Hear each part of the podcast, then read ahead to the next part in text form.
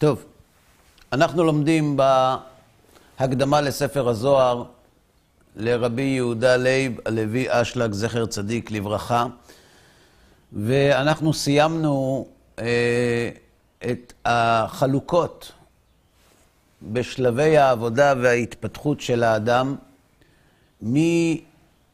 מלידתו, שהרצון באותו זמן מצוי במצב של מקבל על מנת לקבל, מצומצם, והוא מתפתח עד שהוא מגיע לפסגת התפתחותו החומרית, ומבין שהעולם החומרי לא מספק, והוא עובר תהליך שנקרא י"ג שנים ויום אחד, ובו הוא מתחיל לפתח את הרצון לקבל הרוחני, שהוא אינסופי ביחס לרצון לקבל הגשמי.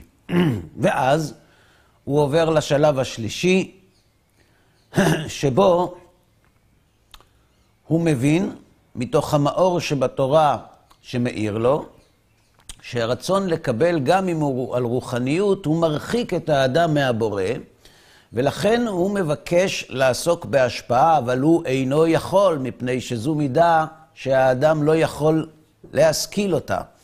ואז הוא זוכה לעזרה מן השמיים, והופך למקיים תורה ומצוות, בדיוק כמו במצב הבט שלו, כלומר, בתהליך השני, אבל בהבדל גדול.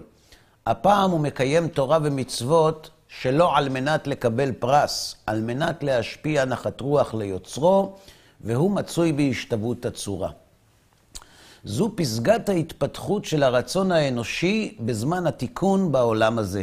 ואז מגיע השלב הרביעי, שהוא מדרגת העולם הבא, שבו האדם זוכה לקבל בחזרה את הרצון לקבל שלו, הגדול, שאותו הוא בנה במהלך חייו, אבל הוא כפוף לרצון להשפיע, ולכן הוא נקרא מקבל על מנת להשפיע. וזו המדרגה של העולם הבא. למדנו בסוף השיעור הקודם שישנם אנשים מעטים מאוד, יחידי סגולה, אומר בעל הסולם, שזכו להגיע למדרגה של העולם הבא, גם בעולם הזה, דהיינו במהלך זמן התיקון של שאר הבריות. עכשיו, בעל הסולם מוביל אותנו אל החקירה האחרונה, השישית. מה הייתה החקירה? מה הייתה הקושייה שדורשת ביאור? מה שאמרו חכמינו זיכרונם לברכה, שהעולמות העליונים והתחתונים לא נבראו אלא בשביל... בשביל מי? בשביל האדם. וחייבים, חייב אדם לומר, בשבילי נברא העולם, ועסקנו בכך כשדנו בחקירה הזאת, והוא כותב כך: ולכאורה תמוה מאוד, שבשביל האדם הקטן, שאינו אפילו בערך סערה דקה כלפי המציאות שלפנינו בעולם הזה, ומכל שכן כלפי העולמות העליונים הרוחניים, יטרח הבורא יתברך לברוא כל אלו בשבילו. ועוד יותר תמוה, למה לא לאדם כל אלו העולמות הרוחניים האדירים והמרובים? התמוה מאוד הזה, למה הוא מתכוון? קודם כל, יש קושייה, קושייה אנושית, שאדם מסתכל על כל הבריאה כולה, על כל הגלקסיות שהוא מסוגל לקלוט. הוא שואל את עצמו, באמת? זאת אומרת, אתה מאמין למה שאתה אומר? כל העולם נברא בשבילך? זה נשמע לך רציני? לא... לא מתקבל עליי. טוב, אם צריך להאמין, נאמין. אבל לא, לא, לא מסתדר בראש. מי, ש, מי שזה לא מטריד אותו, יכול להיות מוטרד מדברים אחרים. יש אנשים שכשהם חוזרים מארצות הנכר, מחופשה או מגורים, ומאוד קשה להם לקבל, מאוד קשה להם לקבל את בחירת ישראל. כי הם אומרים, מה, אז כל הגויים, אתה רוצה להגיד לי ש, שכל הג... הגויים נבראו בשביל עם ישראל? זה נשמע לך הגיוני? מה, אין להם שום מטרה בחיים? סתם הם נבראו ככה, בלי כלום? הם מסרבים לקבל את זה. אגב, יש, יש בשורש של חוסר ההסכמה שלהם, יש אמת. כי לאומות העולם יש מטרה ויש תכלית. אבל הם חושבים שבחירת ישראל מייתרת את אומות העולם. נכון? ככה הם חושבים. זה לא נכון. הבחירה של עם ישראל היא אמצעי להובלת העולם כולו אל שלימותו, גם אומות העולם. אבל מה כל כך קשה להם? הכמות. אתה רוצה להגיד לי שכל העולם נברא בשביל... זה לא נשמע הגיוני. זה לא מתקבל על הדעת. אז אם בני אדם, ביחס לבני אדם, לא מתקבל על הדעת שהרוב נוצר בשביל מיעוט, לומר שכל היקום כולו נברא בשביל האדם, זו טענה שקשה מאוד להזדהות איתה. זו אמירה לא פשוטה. וחז"ל אמרו, חייב. חייב זה אומר שלא רוצים, אבל חייבים. כלומר, למרות שאתה ממאן לקבל את ההנחה הזאת, את הקביעה הזאת, אתה מחויב להאמין כך. זו נקודה ראשונה. נקודה שנייה. כשהוא אומר, ומכל שכן כלפי העולמות העליונים והרוחניים, למה הוא מתכוון? אתם זוכרים שלמדנו ברמב"ם, במורה נבוכים, הרמב"ם כתב שאולי אפשר להגיד שהאדם הוא נזר הבריאה שתחת הירח. אבל להגיד שהאדם יותר חשוב מהכוכבים ומן הגלגלים, זה קשה מאוד. ולזה הוא מתכוון כאן. ומכל שכן כלפי העולמות העליונים הרוחניים. יותר חשוב מהמלאכים? לא מתקבל על הדעת. אגב, מה תכלית האדם? להגיע לאן? לדבקות. לרכישת כוח ההשפעה. מה זה מלאכים? הם רק השפעה, לא... אה? לא... המלאך הוא שליח, נכון? חז"ל אומרים, חזקה, שליח עושה שליחותו. למלאכים, במובן הפשוט, אין בחירה. הם מחויבים לעשות את מה שאומרים להם. מה הכוונה שלמלאך אין בחירה? שללו אותה ממנו? הוא רובוט? רובוט. אם מלאך הוא רובוט, איך למלאכים יש דעה?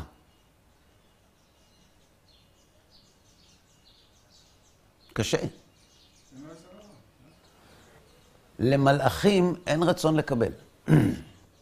מלאך זו השפעה טהורה. כשלאדם אין רצון לקבל, ויש לו רק כוח השפעה, הוא לא נטול בחירה באופן תיאורטי. מעשית אין לו בחירה. הוא עוסק רק בהשפעה. שליח עושה שליחותו. אז אם האדם, כל תכליתו להגיע למדרגת ההשפעה, והוא מגיע לאותה מדרגה מתוך החומר, העכור, הרצון לקבל, מלאך שכולו השפעה, אפשר להשוות. זה קשה מאוד. עכשיו, אם אנחנו אומרים שהאדם בתכלית הבריאה, הוא מקבל או משפיע? מקבל על מנת להשפיע. Hmm? מקבל על מנת להשפיע. נכון. אם הוא מקבל על מנת להשפיע, מלאך יכול להיות מקבל על מנת להשפיע? לא. כלומר, אם אנחנו אומרים שההשפעה היא המדרגה הגבוהה, אז מלאך יותר גדול מבן אדם. ההשפעה היא לא המדרגה הכי גבוהה. ההשפעה היא לא המדרגה הכי גבוהה. לאן אנחנו צריכים להגיע? לקבל על מנת להשפיע. נכון. זה אנחנו למדנו. אבל אם המטרה הייתה רק השפעה, אז מלאכים יותר גדולים.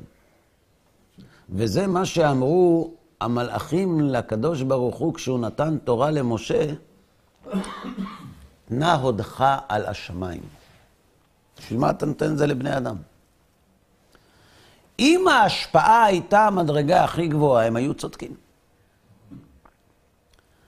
אבל כיוון שהמטרה היא להיות מקבל על מנת להשפיע, כשהאדם נברא, אומרים לו יתוש קדמך. אבל אם הוא זכה, אומרים לו, אתה קדמת לכל מעשה בראשית. כתוב בפסוק, אחור וקדם צרתני, ותשת עלי כפיך. אומר רבי יוחנן, כמדומני,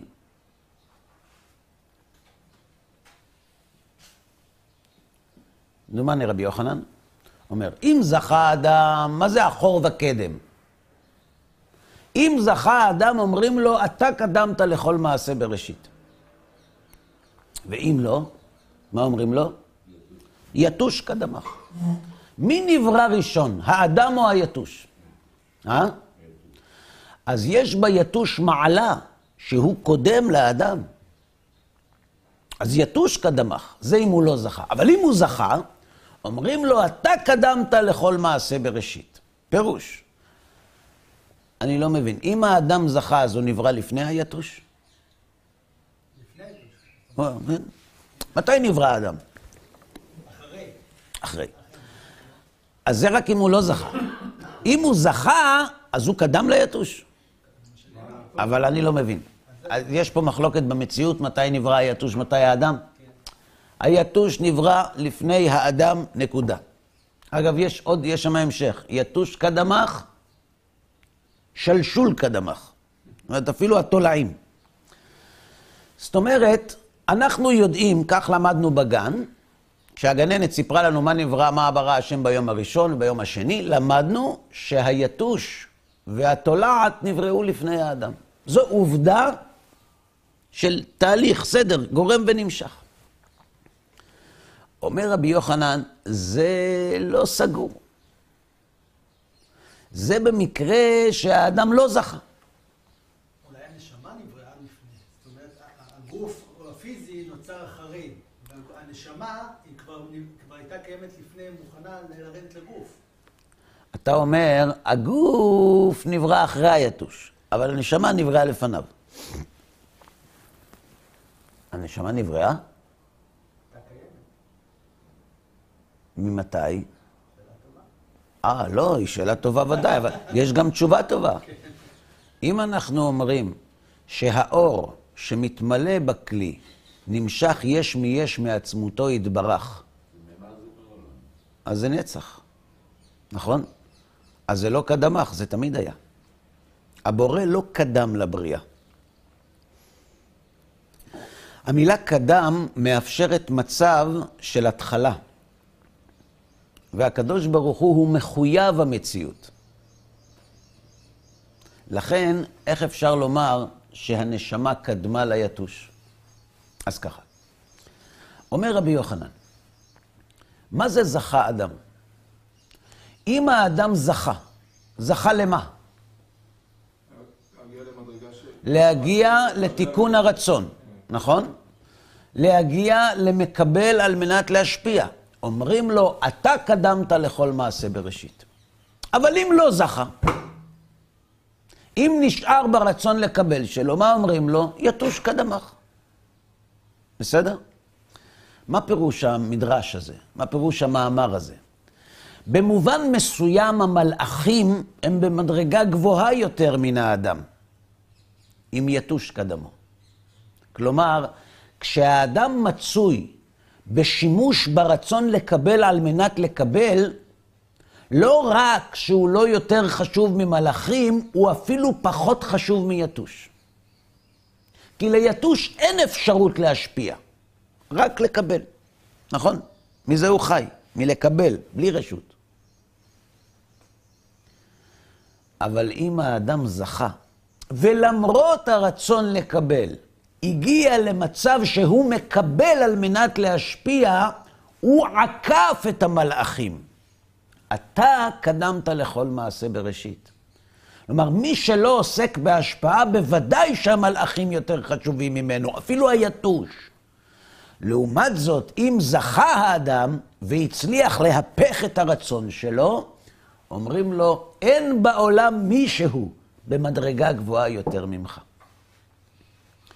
אז כשהרמב"ם אומר שהגלגלים שיש להם נפש, כלומר המלאכים, הכוחות הרוחניים ש, ש, ש, ש, שלמעשה מקיימים את הבריאה החומרית, הם יותר חשובים מהאדם, הוא צודק.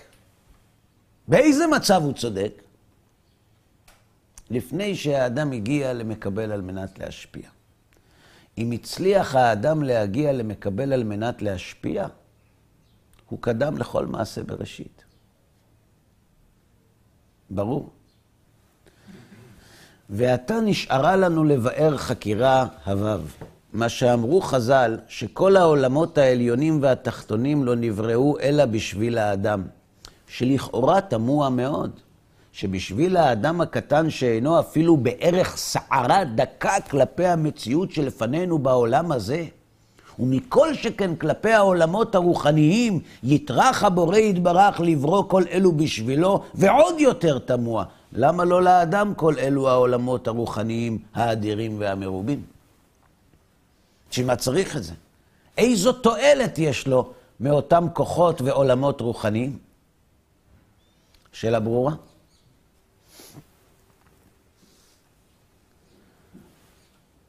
אגב, אתם יודעים מי שואל את השאלה הזאת?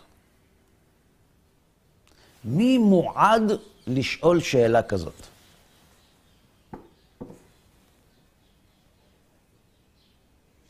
אני נתתי רמז בביאור שביארנו את המדרש בשם רבי יוחנן. מי שלא הגיע לתיקון. זה ודאי. אבל הפרט היותר חשוב זה שהוא מעולם לא ראה אנשים מתוקנים.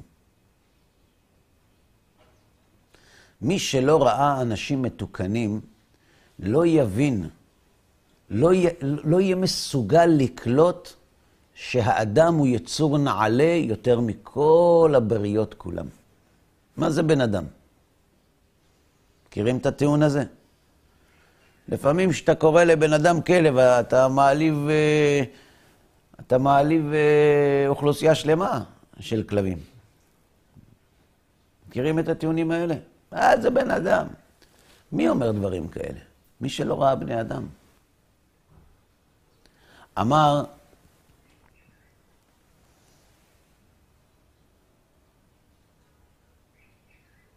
אחד מגדולי המוסר, אינני זוכר כרגע את שמו, אם דרווין היה רואה את רבי ישראל מסלנט, הוא היה מבין שהתיאוריה שלו לא נכונה. אי אפשר שהאדם הזה בא מקוף. אולי הוא לא רבי ישראל מסלנט. מי שזכה לראות אנשים גדולים, אנשים שהגיעו למדרגות גבוהות בעבודת השם, לא צריך הוכחות. שהאדם לא הגיע מהקוף. לא הגיע מהקוף, אני מתכוון, ממדרגה. מי שואל שאלות כאלה? במסכת נידה, רב סמלאי אומר, למה הוולד דומה במעי אמו? לפנקס שמקופל וכולי. מהר"ל מסביר שרב סמלי רוצה ללמד אותנו יסוד מסוים. היסוד של רב סמלי הוא שהסיבה שבני אדם לא מכירים או מסרבים לקבל את האמירה שהקדוש ברוך הוא מתעניין במעשה בני אדם, זה כי האדם נראה שפל בעיניהם. מהאדם כזה, הקדוש ברוך הוא מתעניין. כתוב במדרש שכשהקדוש ברוך הוא רצה לברוא את האדם, הוא התייעץ עם המלאכים. מלאכי חסד אמרו, ייברא, שהוא עושה חסדים. אבל מלאכי אמת אמרו לא ייברא, שכולו שקרים. מלאכי צדק אמרו ייברא, מלאך הצדק אמר ייברא, שהוא עושה צדקות. ושלום אמר לא ייברא, שכולו קטטות. נכון? מה עשה הקדוש ברוך הוא? השליך אמת ארצה, ואמר אמת מארץ תצמח. אז אם הקדוש ברוך הוא מתייעץ עם המלאכים ולא עושה את מה שהם אומרים, אז בשביל מה הוא מתייעץ איתם? נכון? רב סמלאי מלמד אותנו יסוד חשוב. כדי לשפוט אם נוח לו לאדם שנברא או נוח לו שלא נברא, צריך לדעת על מה מסתכלים. אם אתה מסתכל על התהליך, על האדם במצב הלא מתוקן שלו, אז נוח לו שלא נברא. ומלאכי אמת ומלאכי שלום אומרים אל ייברא, והם צודקים. אבל אם אתה רואה אותו במצב המתוקן שלו, בשבילו נברא העולם. הבעיה היא שאנחנו לא מזהים היום אנשים שנמצאים במצב של שלימות. כי מאז חטא הדם הראשון אין טוב בלי רע. אין שלמות. בכל דבר אפשר למצוא חיסרון. לכן, אם אנחנו רוצים לבדוק האם ראוי העולם להיברא בשביל האדם, אנחנו צריכים לחפש את האב טיפוס, את האורגינל, את המקורי של הקדוש ברוך הוא. ועל זה אומר רב סמלאי, למה הוולד דומה במעי אמו? העובר במעי אמו נמצא במצב של אדם הראשון לפני החטא. למה? כי היצר מחוצה לו. הוא עדיין לא בעל רצון לקבל עצמי. הוא מקבל מאימו. אין לו רצון לקבל משלו. זה נקרא שהיצר הרע עוד לא נמצא בו, כפי שאמר אנטונינוס לרבי. אז אם אתה רוצה לראות אדם שלם, אתה צריך לחפש מישהו שאין בו יצר הרע. ואז תקבע עמדה אם ראוי זה האדם שבשבילו ייברא העולם או לא. לכן, את השאלה הזאת, בשביל האדם הקטן שאינו אפילו בערך שערה דקה כלפי המציאות שלפנינו, ואנחנו אומרים, בעם ישראל, האדם הוא לא שערה דקה כלפי המציאות. אין במציאות מישהו שמשתווה לאדם שהגיע לשלמות. אתם יודעים למה אנשים לא אוהבים את התשובה הזאת? כי אנשים בורחים מאחריות. אנשים מעדיפים להאמין בדטרמיניזם, להאמין בסיבה ומסובב, להאמין שהכל כתוב, כי הם לא רוצים לקחת אחריות. אתם יודעים, יש אנשים שאומרים, שמע, זיווג זה משמיים. מי אומר זיווג זה משמיים? מי שלא טוב לו. כן. מי שלא טוב לו. אז הוא אומר, שמע, זה משמיים, מה לעשות? גזירה. זו גזירה, מה אפשר לעשות? זה משמיים. נכון? כך רצה הגורל. מי אומר כך רצה הגורל? מי שאין לו היכולת לשנות.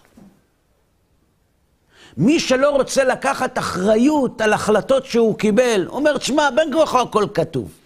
אז אם הכל כתוב, מה זה משנה מה נעשה? וככה הוא מרגיע את המצפון שלו. מי טוען טענה כזאת? מי שלא רוצה לקחת אחריות. מה זה בן אדם? מה, אתה רוצה להגיד לי שכל העולם נברא בשבילי?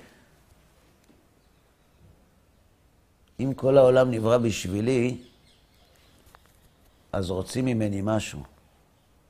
רוצים ממני משהו. לא, לא רוצים ממני כלום. לא נברא בשבילי העולם.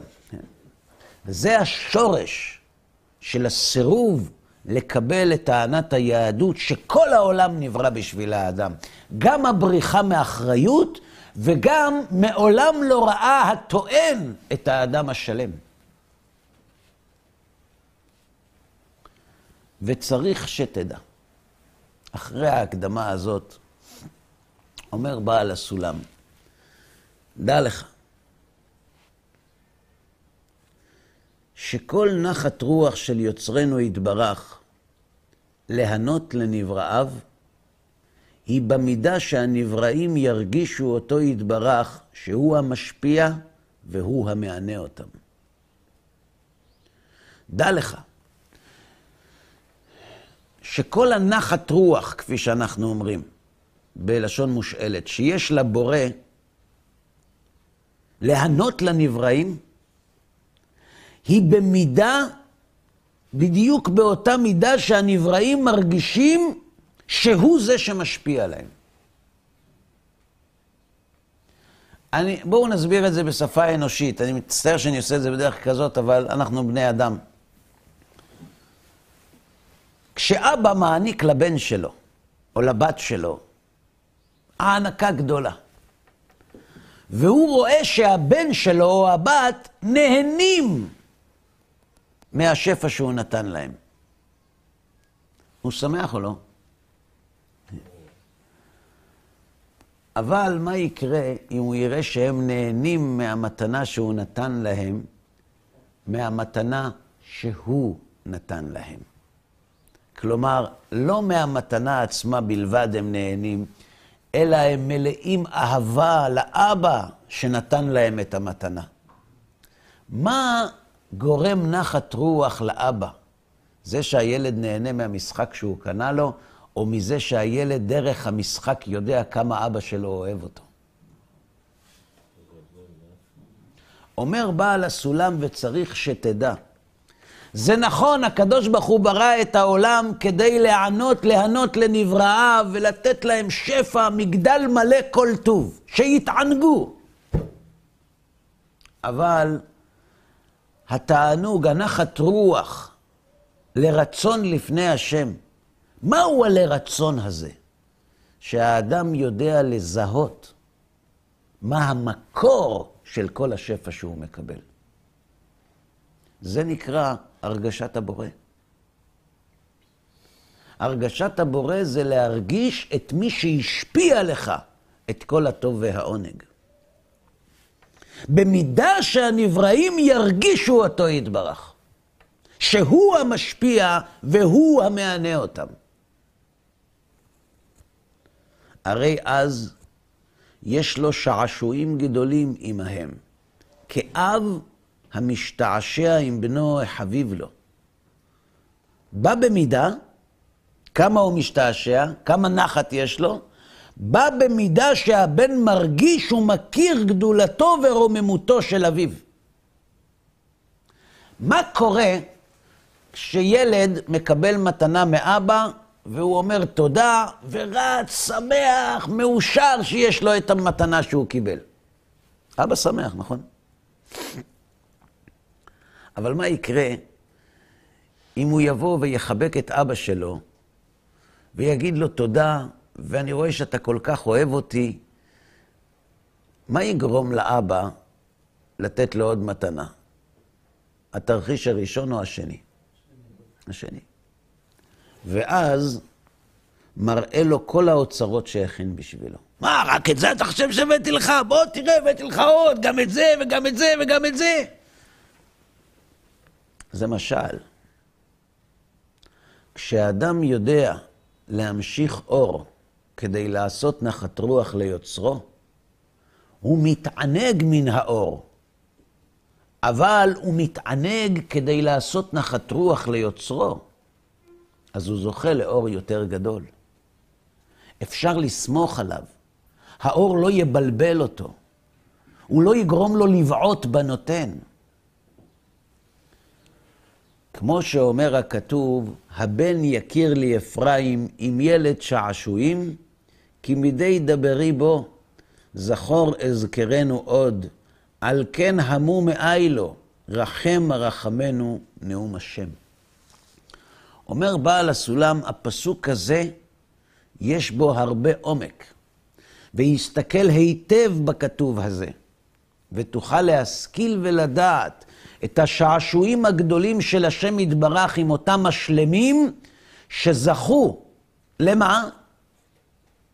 לקבל להרגישו ולהכיר גדולתו בכל אותם הדרכים שהכין באדם, עד שיבוא עמהם ביחס של אב ובנו היקר, כאב עם ילד שעשועים שלו, ככל המבואר בכתוב, לעיני המשכילים. הקדוש ברוך הוא ברא את העולם בשביל מה? כדי להיטיב עם נבראיו, נכון? אם המטרה היא להיטיב עם נבראיו, מה קורה כשהנבראים נהנים בלי להרגיש את השם? מה קורה אז? איך הם נהנים בלי להרגיש את השם? הרי האם הקדוש ברוך הוא מקור הטוב, איך הם מסוגלים להתענג בלי להרגיש אותו? כלומר, אם הילד מגיע הביתה ומוצא מתנה על השולחן, והוא נהנה מהמתנה בלי להגיד תודה לאבא, זה אומר שהוא מעריך שאת המתנה הוא קיבל ממישהו אחר. זה נקרא כוחות הטומאה. דהיינו היכולת להתענג בלי לקשר את התענוג לבורא. אבל מהי הנחת רוח שיש לבורא? ריח ניחוח היא של השם. מהו אותו רצון, מה, מהי אותה נחת רוח שיש לבורא מהעונג של הנבראים? מהקשר שיש לנבראים בין העונג שלהם לקדוש ברוך הוא. החיבור הזה, להתענג על השם וליהנות מזיו שכינתו. למה? כי בדרך הזאת התענוג מחבר את האדם לקדוש ברוך הוא, לא מפריד אותו. ככל שהוא מתענג יותר, כיוון שהוא מייחס את העונג לבורא, כל עונג שיש לו מגדיל את האהבה שלו לקדוש ברוך הוא. כשילד יודע שאת המתנה הזאת הוא קיבל מאבא שלו, ככל שהוא מוצא במתנה יותר עומק, יותר עונג, גדלה אהבתו לאביו. וזו תכלית הבריאה. לכן,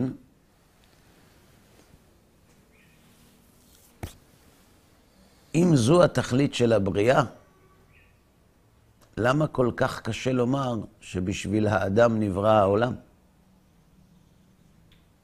ואין להעריך בכגון זה. למה אין להעריך בכגון זה? למה לא להעריך? כי כשאנחנו עוסקים בדברים האלה, אנחנו לא עוסקים באמת. כי אין לנו אחיזה בבורא. אנחנו יכולים לדבר על, ה... על הקשר שלנו לקדוש ברוך הוא. אנחנו לא יכולים לדבר על הבורא ביחס אלינו, כי אין לנו בו תפיסה. זה סוג של חלילה הגשמה. כמו אבא, ילד שעשועים, יש לו תענוג, זה... יש בזה טעם לפגם, רק שאין לנו ברירה, לכן אנחנו חייבים לתת דוגמאות מהחיים שלנו, לכן אין להעריך בכגון זה.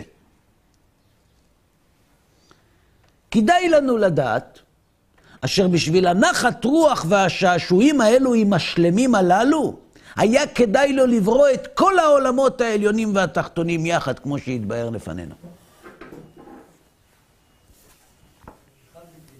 אה? בכלל קשה לתפוס את זה, שרק בשביל, אפילו הבודדים האלה שהם את כל ה... אתה שואל שאלה, מה, בשביל כמה בודדים שווה לברוא את כל העולם? האמת שאתה צודק. זו באמת שאלה. שאלה קשה. איך אפשר לומר שבשביל כל כך מעט מבזבזים כל כך הרבה? משקיעים כל כך הרבה. כן, כן. כן. זה נכון ביחס למי שיש לו גבול ומידה. כלומר, הכוח שלך מוגבל, הממון שלך מוגבל. אתה משקיע כל כך הרבה כסף בשביל כל כך מעט, זה בזבוז. אתה משקיע כל כך הרבה מאמצים בשביל כל כך מעט, אין יחס ביניהם. זה נכון ביחס למוגבל בזמן וביכולות. היית בזמן הזה יכול לעשות כסף במקום אחר. לא שווה, נכון? בשביל מה לקחתי את העבודה? אבל ביחס לאין סוף, יש הבדל בין שבעה מיליארד לאחד? הרב אמר פעם, אה? להיכנס לברוא גלקסיה ולהיכנס לך למעיים זה אותו דבר בשביל... כן, מה ההבדל? לא, באמת. זאת אומרת, אם זה היה שבעה מיליארד, זה מתאים לקדוש ברוך הוא? לא. אז מה ההבדל אם זה שבעה מיליארד או אחד? אין הבדל. דין פרוטה כדין מאה. הוכיח את זה במבול.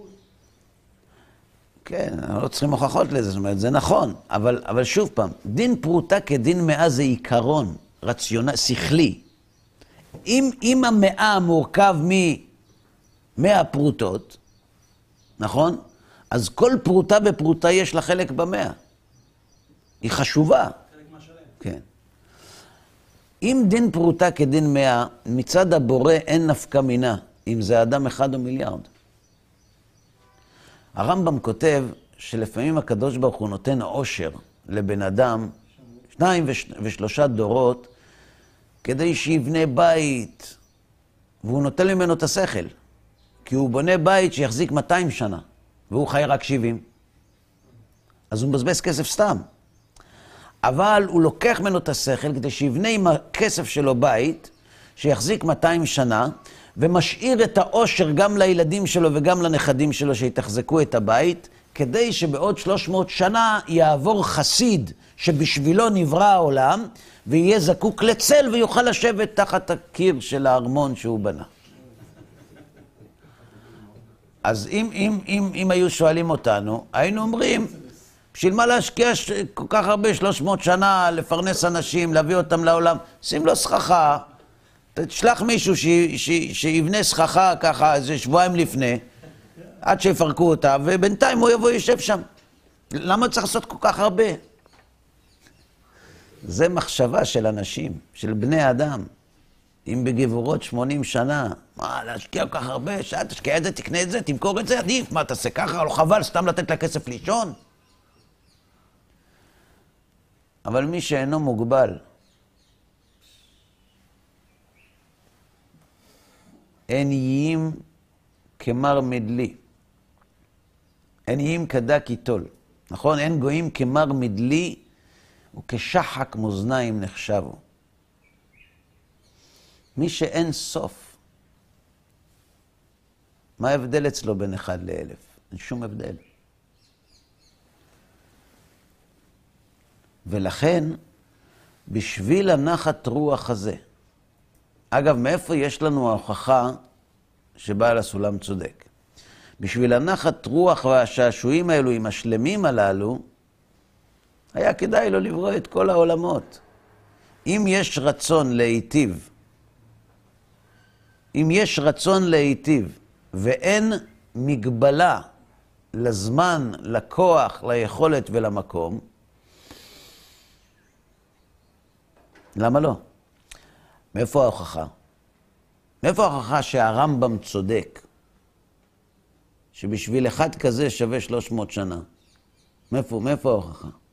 כתוב, וייצר השם אלוהים את האדם, עפר מן האדמה, ויפח באפיו נשמת חיים.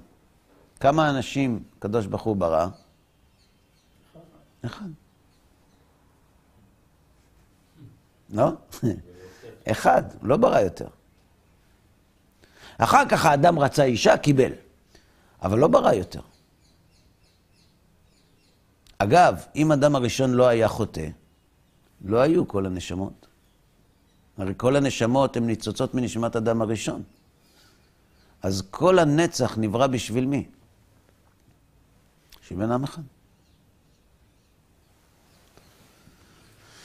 ובכדי להכין את בריותיו, שתוכלנה להגיע למדרגה הרמה והנישאה הנזכרת, כדי להגיע לאותו מקום שיהיה האדם נמצא בשעשועים עם הקדוש ברוך הוא, אתם הבנתם מה הוא אומר עכשיו?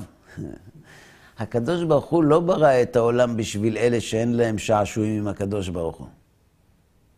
הוא ברא את העולם בשביל אלה שכן יש להם קשר עם הקדוש ברוך הוא. ובכדי להכין את בריותיו שתוכלנה להגיע, לאן? למדרגה הרמה והנישאה הנזכרת של הבן יקיר לי אפרים, רצה הקדוש ברוך הוא לפעול זה על סדר ד' מדרגות המתפתחות אחת מחברתה, הנקראות דומם, צומח, חי ומדבר. והן באמת ד' בחינות של הרצון לקבל, שכל עולם ועולם מעולמות עליונים מתחלק בהם. כי אף על פי שעיקר החפץ הוא בבחינה הד' של הרצון לקבל, אמנם אי אפשר שתתגלה בחינה ד' בבת אחת, אלא בכוח ג' בחינות הקודמות לה, שהיא מתגלית ומתפתחת בהן ועל ידיהן לאט לאט, עד שנשלמה בכל צורתה שבבחינה ד', כמבואר בתלמוד עשר הספירות, פרק, חלק א', פרק א', אות נ', דיבור המתחיל וטעם. טוב, אז את זה אנחנו בעזרת השם עוד נלמד, כי זה מאוד חשוב להבין לא רק את הנקודה שאנחנו לומדים כאן, אלא בכלל את המבנה של העולמות הרוחניים, וגם העתק של העולמות הרוחניים כפי שהוא מתבטא בעולם שלנו. כלומר, הדומם, הצומח, החי והמדבר שיש בעולם שלנו, הם צל, הם נקודות קצה של ארבעה מימדים שקיימים בעולם הרוחני. ולמה יש ארבעה מימדים? כדי לפתח את אותו רצון לקבל שבשבילו נברא כל העולם. שהרי הרצון לקבל הוא הכלי שאיתו האדם חווה את הקשר שלו עם הקדוש ברוך הוא. והרצון הזה מתפתח בשלבים, ומדוע זה כך? את זה בעזרת השם נלמד בפעם הבאה. עד כאן להיום.